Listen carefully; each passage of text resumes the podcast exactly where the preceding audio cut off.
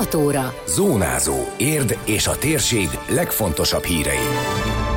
Májusra jósolja a korlátozások feloldását a víruskutató, áldozattá válás a világirodalomban online előadás az érdi rendőrkapitányságon, még nincs vége, elővigyázatosan a fűtéssel gyakori a kémény és az elektromos hiba miatti lakástűz. Ez a Zónázó, az Érdefem 113 hírmagazinja. A térség legfontosabb hírei Szabó Beátától. Tavasz vége felé jöhet a nyitás. A víruskutató szerint akkor lehet a korlátozásokat részlegesen feloldani, ha a járványjal kapcsolatos adatok az október elejé szintre csökkennek, illetve a teljes feloldásra akkor számíthatunk, ha a szeptemberi szintre esnek vissza a fertőzéssel kapcsolatos kapcsolatos számok, fejtette ki Rusvai Miklós az Érdefem 1013 reggeli műsorában. Mint mondta, abban bízik, jó ütemben kaptuk el a harmadik hullámot azzal, hogy tömegessé kezd válni a vakcinázás, emellett mindenkit arra biztat, hogy oltassa be magát. Én azt mondom, a járványtani adatokat kell tanulmányozni, és annak alapján kell dönteni. Akkor lehet részleges korlátozás feloldást bevezetni, amikor elérjük az október első felében lévő szintet, teljes feloldás, amikor a tavaly szeptember elejé szintet érjük el. Ugye friss fertőzöttek száma 100 alatt van naponta, halottak száma 5 alatt van naponta. Ha ezt a számot elérjük, akkor teljes korlátozás feloldás lehet. Az én véleményem szerint ez májusban elérhető. A virológus megismételte, az a legjobb vakcina, amit megkaptunk, ez legyen az alapszabály. Az itthon alkalmazott oltóanyagok átestek a szükséges vizsgálatokon, hangsúlyozta. Arra is kitért, hogy az oltás utáni kisebb tünetek azt jelzik, hogy az immunrendszer dolgozik, ha ezek tovább tartanak, akkor lehet gyanakodni. Hozzátette, kevés a korlátozó tényező, a házi orvosok tudják, melyik vakcinát kinek lehet és kinek nem lehet felajánlani. Tehát már ha valakinek fel felajánlják, az azt jelenti, hogy az ő számára az a vakcina, amit ajánlottak, az nem csak hogy veszélytelen, hanem kifejezetten hasznos. Tehát ne felejtsük el, ezek a vakcinák mind ártalmatlansági és hatékonysági teszteken átestek. A helyi felkari fájdalom, a enyhe fejfájás, a hőemelkedés, ez mind-mind az immunrendszer aktiválódásának a jele, tehát ettől ne ijedjünk meg, ez tulajdonképpen nem mellékhatás, hanem ez a belejárója. Ha ez nagyon komoly, tehát ha több napig tartó fejfájás, vagy esetleg magasláz, az viszont már nem egy átlagos, a házi orvosnak mindenképpen jelezni kell. Arra a felvetésre, hogy az oltások ellenére nőnek a járványadatok, a szakember emlékeztetett, hogy december első hetében rosszabb volt a statisztika. 200 körüli napi elhunyt számmal sokkal magasabb volt a lélegeztetőgépen lévők száma, tehát a második hullám csúcsát meg sem közelítik a mostani adatok. Hogy most ez a felfutás van, ez egyértelműen az angol mutáns számlájára írható, ami gyorsabban terjed, könnyebben okoz fertőzést, nagyobb számban jobban termelődik a megfertőzött emberekben, és ezért a környezet vírus terhelése is nő. Versenyt fut a vakcinázás és az angol mutáns terjedése Rusvai Miklós úgy fogalmazott, hogy a jövőben a koronavírus miatt a maszk olyan lesz, mint a sapka. Ősszel, amikor kezdődik a légzőszervi betegségek szezonja, érdemes hordani, ahogy a hideg elleni védekezésül a sapkát is felvesszük.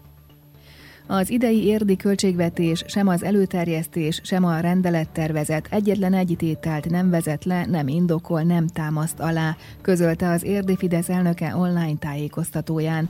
Témészáros András arról is beszélt, hogy a települési önkormányzatok működésének általános támogatása a kormány részéről 2021-ben 367 millió forinttal több, mint tavaly volt, így például az óvodák működtetésére 180 millióval, kulturális célra 65 millióval több érkezik.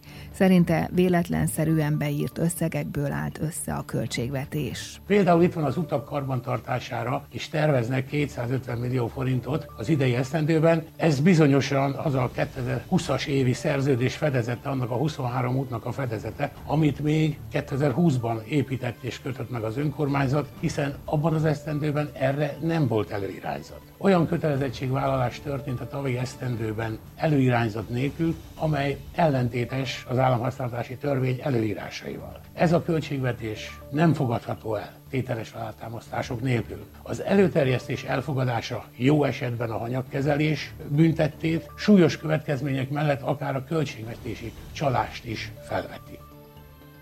Áldozattá válás a világirodalom tükrében a bűncselekmények áldozatainak világnapja alkalmából idén online előadást szervezett az érdi rendőrkapitányság. Ez már a harmadik alkalom volt, amikor az irodalommal igyekeztek közelebb hozni az adott témát az érdeklődőkhöz, mondta el Szatmáriné Berci Dolores bűnmegelőzési előadó. A világirodalmat hívtuk segítségül, hogy még jobban felkeltsük az érdeklődést. Ugyanakkor egy kicsit más megközelítés, ezáltal emészthető későbbé válik ez a nehézkes és fájdalmas téma. Ez az ünneplés igazából nem is ünneplés, hanem figyelemfelhívás arra, hogy ne váljunk áldozattá, ugye a bűnmegelőzésnek ez az elsődleges célja. Hogyha mégis, akkor van áldozat segítségnyújtás, ugye állami is van, és egyéb úton is garantált az, hogy az áldozat ne váljon másodlagos áldozattá. Amikor itt fölvesszük a bűncselekmény áldozatának a jegyzőkönyvét, akkor erre megadjuk a teljes információt minden esetben. A legközelebbi Budapesten a Lehel utcában van, és ott történik az a segítségnyújtás, de postai úton ugye meg lehet igényelni a különböző segítséget, ez akár pénzügyi segítségnyújtás is lehet.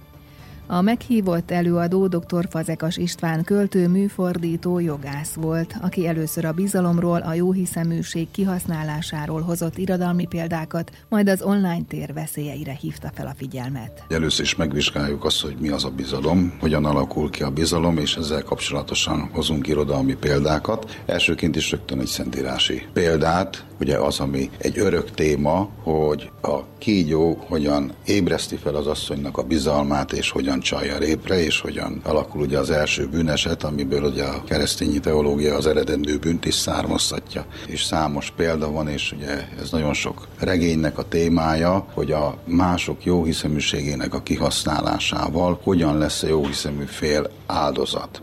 Az előadásnak a másik része, hát a kibertérrel, az interneten elkövetett bűncselekményekkel, pontosabban az interneten való áldozatválásnak a szegmenseivel foglalkozik.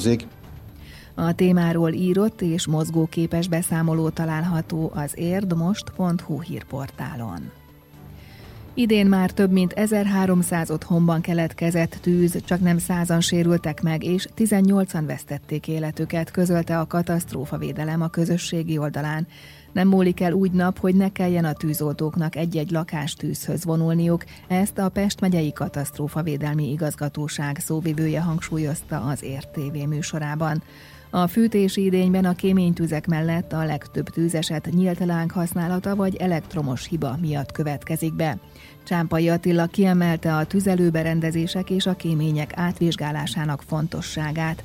Arra is rámutatott, hogy a kéményt károsíthatja, hogyha nem megfelelő tüzelőt, például hulladékot, műanyagot használunk a fűtéshez. Azt vettük észre, hogy a fűtés szezonban a legtöbb gondot hogy a kéménytüzek, elektromos meghibásodásból jelentkező tüzek, illetve a fűtő tüzelőberendezésből kipattanó szikrák, tehát nyílt láng okozta tűzesetekhez kell vonulni a tűzoltóknak. Ugye méhest nulla fok alá, vagy bőven mínusz fok alá esik a hőmérséklet, úgy intenzív használatba kerülnek ugye a tüzelőfűtő berendezések, legyen akár az elektromos, legyen a szilárd, vagy legyen gázüzemű készülékek, és bizony az a kémény, vagy az a tüzelő berendezés, ami nincsen karbantartva, hogy a kéményben lerakódott korom kátrány, hiszen itt a kéményben több száz fok is lehet adott esetben kigyulladhat, és a kigyulladt kémény következtében pedig akár a tetőszerkezet, vagy akár a lakás is lángokba állhat. A szilárd tüzelésű berendezéseket évente, a gázüzeműeket két évente kell felülvizsgáltatni, emlékeztetett a szóvivő. A katasztrófavédelem szerint a fűtőeszköz és a kémény rossz állapota mellett gyakori, hogy dohányzás vagy a főzés vezet lakástűzhöz.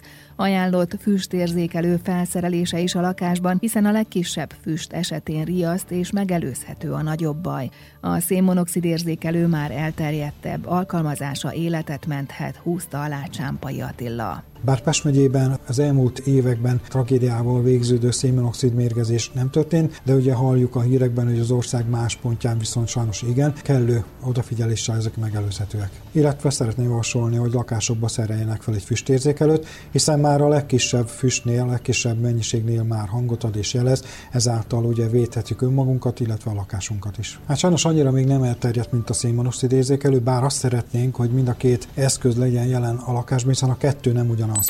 Időjárás.